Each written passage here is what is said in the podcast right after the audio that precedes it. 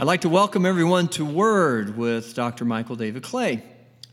Uh, we have been discussing, uh, in particular, treatment options according to the American Society of Addiction Medicine uh, for substance abuse or chemical dependency, uh, also known as, or most currently or presently known as, uh, substance related and addictive disorders. And specifically, we've been looking at opioid use disorder. Uh, we've uh, gone through the American Psychiatric Association's diagnostic criterion, uh, discussed all the uh, criterion that goes into making the diagnosis, and then the American Society of Addiction Medicine affords us the opportunity to uh, match that diagnosis up to treatment based on uh, certainly it's a matrix of sorts, the level of care, but also as we would look at the dimensions of need uh, from 1 to 6. Uh, one being intoxication, withdrawal potential, two, biomedical conditions, three, emotional behavioral concerns, four, readiness for change, five, relapse and continued use potential, as well as six, living environment. Uh, we've gone through the different levels of care, beginning with point five, which is early intervention, uh, one, level one outpatient, level one opioid treatment program or medication assist treatment, uh, level 2.1 intensive outpatient treatment. And uh, actually, today we're going to uh, begin to look at level 2.5, which is partial hospitalization. Now, partial hospitalization really does not differ significantly from an intensive outpatient treatment approach uh, or uh, programming. Uh, it is otherwise something that uh, has a scheduled dimension to it. There's a beginning and end, a check in and a check out time. Uh, with that, it is more than uh, once a week, which is the traditional outpatient model, even with medication assist. Uh, it has much of the very same components, uh, with that being education as well as psychotherapy. Uh, and there's always a supportive dimension too, as with individual, family, and group. The more supportive aspect of it would be group therapies. Uh, so, when we look at then the level of care being 2.5 partial hospitalization, we're probably going to see pretty much the same in terms of intoxication withdrawal potential, which would be dimension one. There would be a minimal or a manageable sort of extent or degree of intoxication withdrawal potential that we anticipate if it needs to be done. It's uh, generally on the front end, it's a singular event uh, at this particular point or at this place in treatment. The person goes through it, uh, and once they're gone through it, then we really don't anticipate having to repeat that. Uh, that the person is going to be able to, as long as they're in the level of care that we've assigned, as it would be appropriate to their need, as we would have determined that based on the diagnosis, that that individual is probably not going to uh, go and uh, put themselves by using a substance, an illicit substance or the illicit substance, put themselves back in a place of needing to go through or experiencing withdrawal. Likewise, on uh, dimension two, uh, when it comes to partial hospitalization, there is none or only mild biomedical conditions that complicate. Uh, the individual may also have biomedical conditions, uh, associated physical and health concerns, but that they're receiving adequate treatment for such when it comes to dimension three on an emotional, behavioral sort of uh, continuum, uh, or at least uh, consideration. There is likewise none or minimal uh, secondary diagnosis, dual diagnosis, and if there happens to be another psychiatric condition, a behavioral health concern that is either causative of or secondary to the use of the illicit substance, uh, they are also receiving adequate behavioral health services. Dimension four, readiness for change. Uh, again, intensive outpatient suggests that the person is not succeeding or has failed the earlier levels of care, which include early intervention and outpatient. So, when it comes to readiness for change, there's implicit in this level of care, if done properly, uh, if you start with the least restrictive, the lesser level of care, by the time a person gets to intensive outpatient treatment, they are most uh, likely then having failed in need of something more. We established that at the last podcast or on the last podcast. Same thing with partial hospitalization. They're ambivalent or they lack a certain degree of awareness of the need, uh, denial prevails, and there's a necessity then for additional support besides just what they would get in their home uh, or with only limited uh, availability of counseling or group sessions once a week. They require more intensive, uh, they require more sessions, more frequent sessions, number of sessions, uh, in order to uh, support their change, their stages of change. And what are they changing? They're changing their pattern of not only use of the illicit substance, but their ability to cope and manage stress. Change may also, as we've discussed in previous podcasts, include dimensions of development. Uh, if they have lost a certain degree of bodily functioning, developmental uh, maturity, if they've regressed, uh, gone from being an adult to now acting more like an, an, a teenager or even a child. Uh, and I know that sounds very derogative and negative. I don't mean it that way. But, but for those of you who have family members or know someone who's using drugs, uh, they are very childlike in their orientation, very hedonic, emotional, uh, they're reactive, they don't manage their emotions well, uh, they blame others, just a lot of childlike, immature sort of uh, behaviors, coping skills, thoughts. Uh, which suggests once more either they've never grown up, never accomplished the milestone, or have they, had they accomplished the milestone, if they have accomplished it, they're regressed. They've gone backwards. So, for that, in that context, for that concern, uh, the support for change would be actually to reestablish a higher level of functioning, developmentally, uh, operationally, uh, managing emotions, emotional regulation, uh, applying, again, empirical thought, problem solving, reasoning, development of social skills or psychosocial relationships or reestablishment of supportive psychosocial relationships.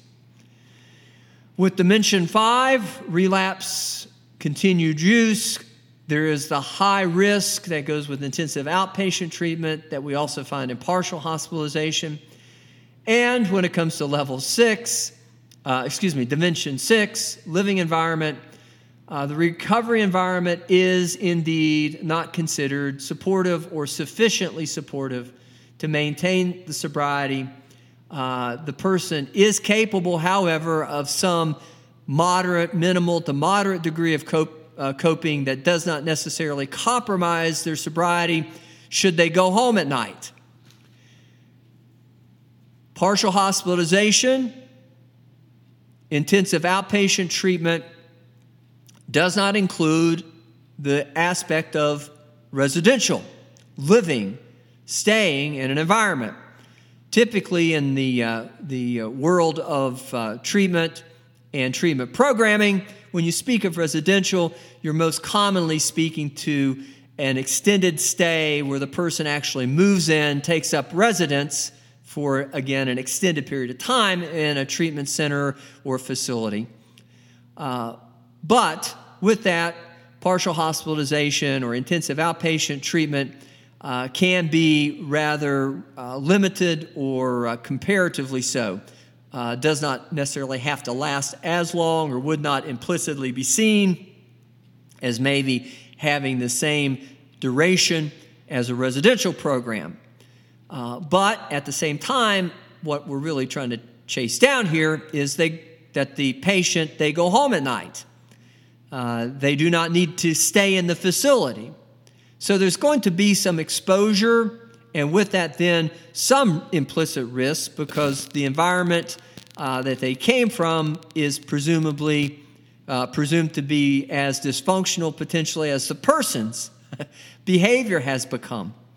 So if the person has found them, their life unmanageable, generally speaking, whoever's trying to manage them at home or assist at home has found it unmanageable as well. And uh, as the supports may or may not be at home, uh, the person that has the illicit substance use problem uh, is going to experience difficulties commensurate with either a higher level of functioning or lesser level of functioning at home. So it may be enough that they don't relapse, but it may not be much better. So, a partial hospitalization or a uh, intensive outpatient treatment program allows the person the, the great benefits of an inpatient treatment uh, without the additional uh, expenditure, uh, and there is a cost associated with housing someone uh, overnight, and there is also expenditure in terms of disrupting the person's lifestyle. Now, simply because you're in an intensive outpatient treatment program, uh, or you're in a partial hospitalization level of care, 2.5, again, today's discussion on the podcast, uh, on today's podcast, does not mean, however, that you don't have a job or that you don't have social obligations. There's many individuals who are progressed in their uh, uh disorder, uh, uh, opioid, in this case, use disorder, who still work who still fulfill social obligations. Uh, yes, their impairment is there. That's how we measure, oftentimes, is a primary even measurement of impairment. It goes into the American Psychiatric Association's diagnostics and criterion. But individuals can function, and there's always jobs that don't require as high a level of functioning as possibly the person previously has held or had, or uh, as with in the past was capable of, of uh, performing. Now they can't, but it may be enough to uh, sustain their basic, meet their basic needs for sustaining life, for living. And so, in that way, the partial hospitalization may take place in the evening so the person can work or fulfill these obligations during the day. Uh, they're still a parent, they're still married, they still have family interactions. Those are other social responsibilities uh, that go along with life that the person may have, uh, even though compromised, they may still have obligation or engagement in. It could also take place, though, during the day uh, so that they can go home at night and again complete the social aspects, the marriage, the, the family dynamics, uh, complete, uh, fulfill those obligations. So, so partial hospitalization and a, and a uh, intensive outpatient treatment program, level 2.1 and 2.5, are very, very similar. Uh, if not the same, the partial would probably lock in five days a week. There's much more uh, latitude when it comes to intensive outpatient treatment. The partial is probably going to be for a ex- more extended number of hours over the course of that day. Whereas with the intensive outpatient program, there's once more uh, additional latitude. It may be lesser, may not be as uh, restrictive again as with partial. But they're very much the same. They're very common in both. The person goes home at night. So, again, as much then partial hospitalization and intensive outpatient don't differ. Uh, all that much, then all that we've said in the last podcast about level 2.1, uh, ASAM, American Society of Addiction Medicine, uh, matrix, uh, level of care, uh, we could say about the partial hospitalization. In a like manner, we could do the same thing for the next level of care, which is 3.1, which is a halfway house. Again, I tried to capture a few moments ago this idea of what it means to be in residential care. And uh, basically, 2.1 and 2.5, intensive outpatient treatment and partial hospitalization, is really then not requiring of or intention for a person to take up residence in a program, uh, the halfway house is. That level 3.1 then is a shift. There can be similar programming, may not be as much, could be, uh, as intensive outpatient or partial hospitalization. Likely will include some individual work as well as group work. Can be more formal, as with psychological counseling. Uh, the focus of Word would be more toward that. Uh, however, it can be a little bit less in terms of uh, uh meeting that kind of criterion or level of care uh, as a criterion. It does not have to be provided by uh, the participating core providers, psychologists, psychiatrists, licensed professional clinical counselors, social workers, as uh, would be with all the levels of care we've previously discussed on the podcast. Uh, but it's got some of the same intention. Uh, there's programming, there's intentions to improve coping, there's a supportive dimension to as well uh, being in a halfway house, having others in recovery, the whole idea of sponsorship or encouraging recovery by others who are going through it in a similar way uh, is most prominently manifest. And, and that can be of a great advantage. Uh, again, if it's done properly. Last podcast, we discussed that in terms of even a more professional context, how the providers themselves need to be in at least the same level, or hopefully when it comes to professional, they've gone through the recovery. In a halfway house, it's at least the same level. But if it's not, or for whatever reason, the persons around that individual in the halfway house are at a lesser level of functioning, they're going to obviously interfere with and possibly contaminate or corrupt that recovery that ability to get to not only a place of functioning they were formerly at, but we always want to move that as far as we can, assist them in, in development, continued development, continued psychosocial development, continued growth in their ability to cope uh, and, and adapt uh, without the use of illicit substances, to be able to also, again, participate in a supportive sort of way uh, not only with family members, maybe it includes, certainly as with a halfway house, they're there to help others as much as others to help them uh, in, in their uh, recovery, but to give to the community, to be a contributor, to uh, uh, be at a point or eventually arrive at a point where they're assisting, and not just other addicts, but to be someone who assists and participates in society at all levels and dimensions, as with being able to generate help, to be able to, again, contribute, whether it's working, whether it's, again, in some community way, uh, to the betterment or advancement of community and society and social relations and, and all the things that otherwise we know would be indicative of that ultimate highest level of adaptive functioning that uh, either individually or as a society we could aspire to or attain. A halfway house, really, in that way, is a micro society. It's a smaller version, hopefully, of the larger society. As one then gets a chance to learn to do that with additional support and assistance in the micro society, uh, then it would make sense it would be more generalizable or could be generalized better to the larger context.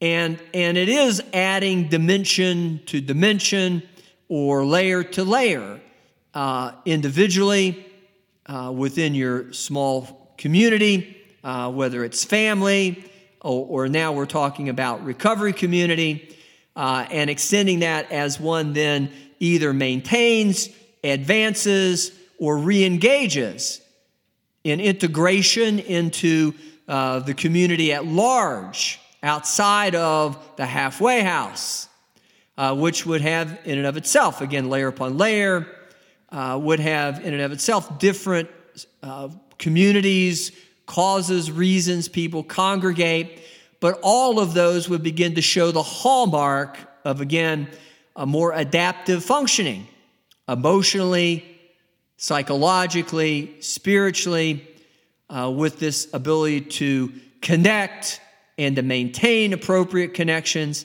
uh, to give as much as receive in terms of, of investments uh, in uh, one's life and quality of life issues. If we looked at, again, everyone is probably somewhat familiar with Abraham Maslow or Maslow's hierarchy. Beyond just meeting the basic needs for survival, as humans advance, as we develop, as our cultures develop, as we as individuals develop, our aspirations become greater, uh, more other directed rather than selfish. But with the hierarchy, there's more on the bottom than there are on the top because not everyone attains that. But somewhere between the pinnacle and the base, broadest number on the base, more primary sort of, I've got to eat, sleep, take care of the basic needs, to the pinnacle, which is really a generosity that's almost selfless or sacrificial, somebody, all of us, will fall. You're going to find, everyone will find a place. Uh, and uh, with that, hopefully, as much as that captures that notion of continued development or aspiration, we still want to keep trying, but not all of us will get to the point of being self actualized, which is the whole principle of Maslow's hierarchy. Seems a little bit counterintuitive. Selfishness is more on the bottom. Uh, sacrificial or other directed sort of in, intentions or behaviors on the top. But self actualization is always equated to helping others. Uh, and once more, that's that can be said for uh, recovery community or industry in general, and even within the psychological counseling context, the more professional aspects of it. As you've gained it, as you have studied it, as you've applied it, as you've integrated it, you then are intention to share it with other people. Uh, and again, no place is more obvious than in a halfway house where individuals are attempting to help one another to do better, to apply and supply additional supports as would be necessary, to be there when something comes up in the way of risk along uh, these, again, dimensions of uh, intoxication one, intoxication withdrawal, biomedical conditions uh, number two, number three, emotional behavioral. Four, readiness for change. Five, relapse, continued re- use risk. And six, living environment. We're there to assist so none of those dimensions create or serve as a trigger for relapse. And as much as that extra support is there, as with residential care, then we're immediately there if, if we could become part of that, I'm speaking as with a person who lives in that environment, but even as, our, as a listener, myself included, if we could put ourselves, insert ourselves in that situation, we do that for one another. We just don't live in a halfway house. But there's plenty of opportunities when, for family and friends, we support one another. We might even do that for those individuals who are not necessarily in the categories of family and friends. They may be coworkers, they may even be the people we work for. They may be someone we don't even know, and maybe that's the highest manifestation. We call it altruism, but that ability to be so selfless, so generative, so giving, we may not even see any additional benefit that comes back to us besides the fact that this is the evidence that we've gotten there, but we're not expecting anything in return. And in that way, it is as close to unconditional sort of giving or love as is humanly available, uh, manifest, shown, witnessed. So a halfway house has tremendous benefits attached to it. Uh, if you're living in the house, that's the benefit. It's a resource that is there that you come home to even every day. And once more, if with uh, intensive outpatient or partial hospitalization, a determination is made that even the minimal amount of time, the residence at your home residence that you come home to every day, can't support it, then it is definitely a better option than going home and in that then risking relapse or actually relapsing using the substance again, which basically causes you to start all over. Uh, and what you have gained, you don't entirely lose, but you do end up going back to fairly close to the point, the place of beginning, to at least have to go over it all again, reestablish certainly your sobriety, go through withdrawal, as much that may manifest itself depending on how long the relapse or the lapse uh, lasts, endures, continues. But you'll have to sort of work back through all the stages. Uh, and with that, then coming home or making your home a halfway house, a residential facility, you don't have that to be uh, concerned with. So, on these different dimensions, the intoxication withdrawal potential, again, is minimal or manageable in one withdrawal, as we said, of uh, intensive outpatient treatment, uh, outpatient treatment, partial hospitalization. The biomedical conditions are likewise none are mild, or if there are any, the individual, the patient, the person in the halfway house is receiving adequate medical services. The same applies for the emotional and behavioral, dimension three, the receiving adequate behavioral health services if needed at all. At, uh, dimension four, readiness for change. The person is, in the case of a halfway house, however, more open to the recovery but the requirement for support remains, as we've described it already. Uh, the openness to recovery, though, sort of again captures that notion that we're moving from a more formal professional orientation uh, of intensive outpatient treatment, partial hospitalization, even outpatient early intervention to one where the responsibility is shifting from someone else, again, imposing some degree of restriction. Uh, and, and outpatient, in that sense, is very similar to halfway house. But certainly, when it comes to intensive outpatient treatment and partial hospitalization, we're back to the notion that the person, albeit they need that extra level of residential, extra level support that residential brings, Nonetheless, we see them as more open to recovery. They're ready, they're motivated. Dimension four, readiness to change, is established. There's a cause and a reason. They're no longer in such a state of denial that they recognize either by virtue of the bad things that have happened or the hope for the better things that will happen in that maybe because of both of those, the person is motivated or open to continuing the recovery process. Dimension five, the relapse or continued use risk. There's a need for ongoing support when it comes to level 3.1, level of care 3.1, American Society of Addiction Medicine, halfway house. But the individual is not at such a high risk as with intensive or partial, intensive outpatient or partial hospitalization. They need ongoing support to act on skills and knowledge presumably already acquired. Now, there's no reason necessarily that admission to a halfway house always has to be preceded by uh, any of the former or prior level of cares former as with those that the person has gone through up to that point. But it does correlate, I'm sure, with success, and probably to some extent, it is an obvious conclusion to draw that you're not going to succeed in a halfway house unless you've got your house in order, no pun intended, as with accomplishing the basics of either outpatient opioid treatment program, if applicable, medication assist treatment, intensive outpatient treatment, or partial hospitalization.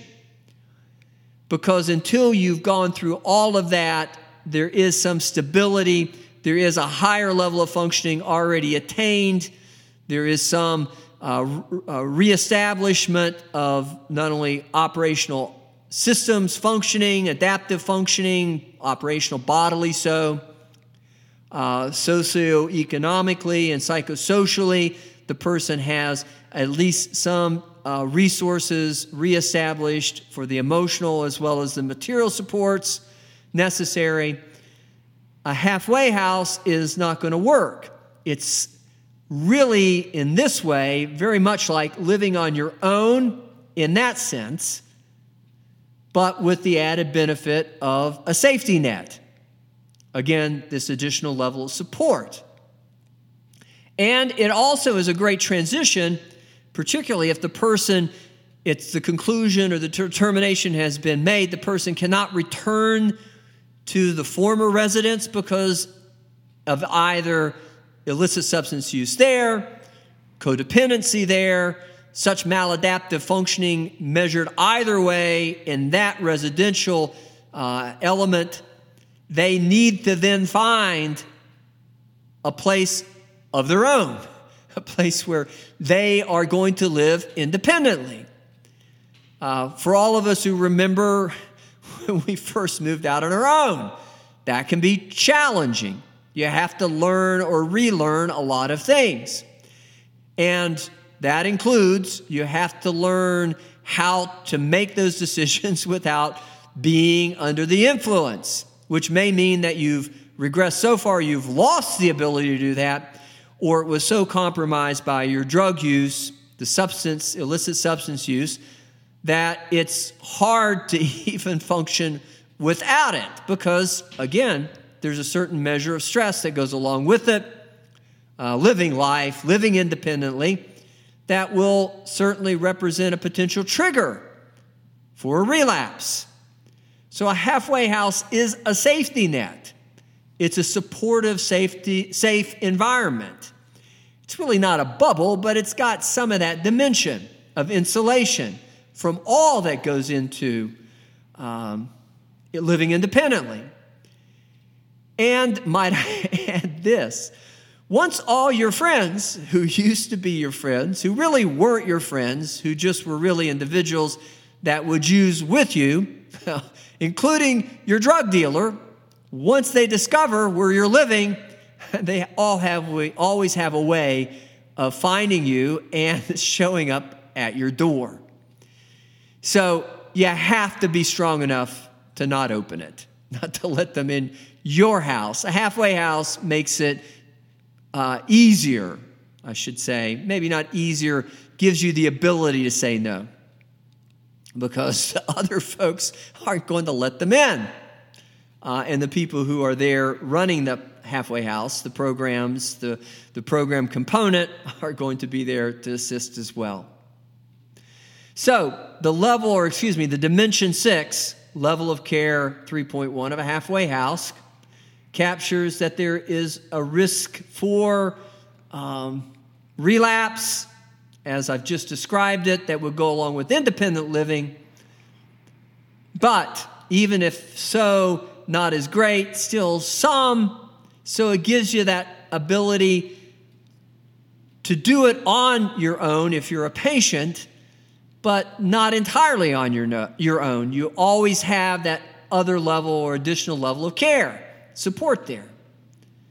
And there is with that the best friend of all addicts and probably anyone who is uh, struggling with behavioral health concerns. Halfway houses help to structure your life. It is enough to endure the chaos that prolonged drug use, illicit substance use,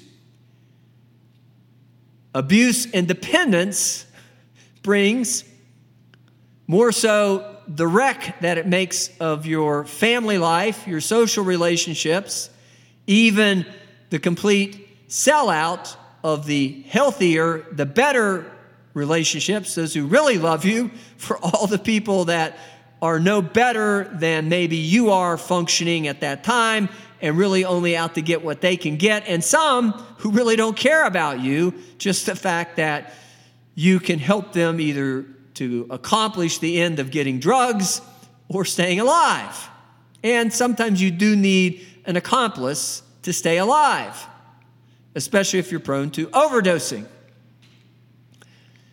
But at the same time, what we really want, though, is we really want that individual to recognize that the structure that a halfway house gives them helps them to make order and possibly even does again some of that outside influence, other directed sort of influence. It allows someone else to assist with the order when they themselves, in a moment, while they're transitioning, while they're taking on or assuming more responsibilities, while they're progressing, they might trip up along the way, not to the point of relapse, but lose a bit of control of a particular thing or risk that. Whereas you've got somebody there to cover your back who really is your friend. Maybe they don't love you like a friend would or a family member should, but they care enough about you and they know that they need you there in the same way. They'll step up and maintain that structure for you. It's good to know everybody gets up at a certain hour. It's good to know everybody eats at certain times. It's of great benefit that there's some encouragement to go to bed at a certain hour, that there's a healthier lifestyle that replaces, again, the certainly maladaptive and unhealthy lifestyle that goes along with substance abuse and chemical dependency. As with active phase, as with continuing to progress or uh, regress into the abyss, the hole that that represents. So, a halfway house, level 3.1, is more than partial hospitalization and intensive outpatient treatment. And it should follow, if possible, then successful outcomes that result from outpatient, intensive, outpatient, or partial hospitalizations.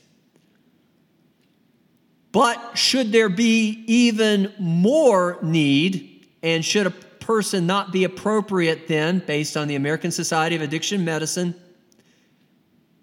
the matrix level of care by uh, dimensions of uh, certainly consideration or factors that go into recovery, the individual actually may need residential treatment which is, again, more restrictive. We'll get into that in our next podcast. But at the same time, though, uh, it has, as was with partial hospitalization and intensive outpatient treatment, some of the same core components of the halfway house. That is level 3.5.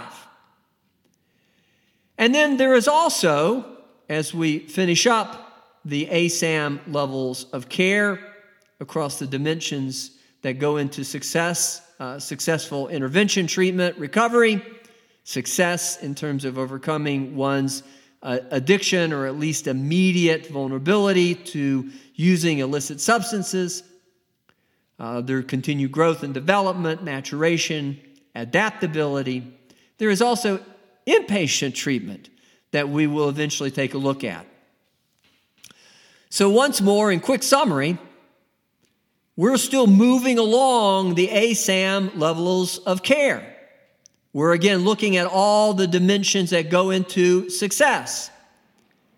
Halfway houses, partial hospitalization, halfway houses represent additional levels, but they also are sort of a niche where a person can fit in. And as always, this should take into consideration the individual dynamic the personal dynamic.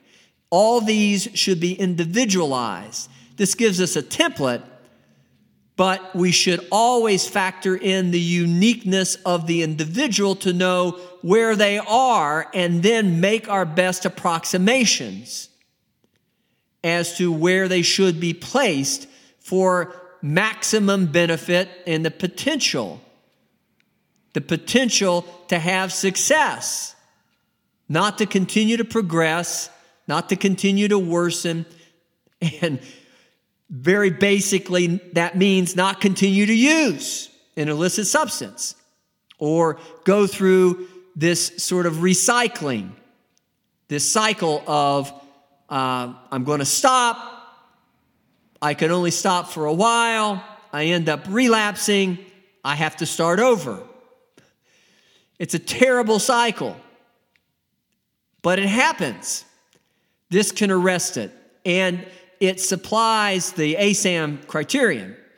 The matrix can be so helpful in arresting that so that we then have a chance to make sure that we are providing the best care continually throughout that person's recovery or stages of change or stages of recovery or discontinuation of all the patterns of misbehavior, negative, irrational thinking that goes into being an addict, an illicit substance user.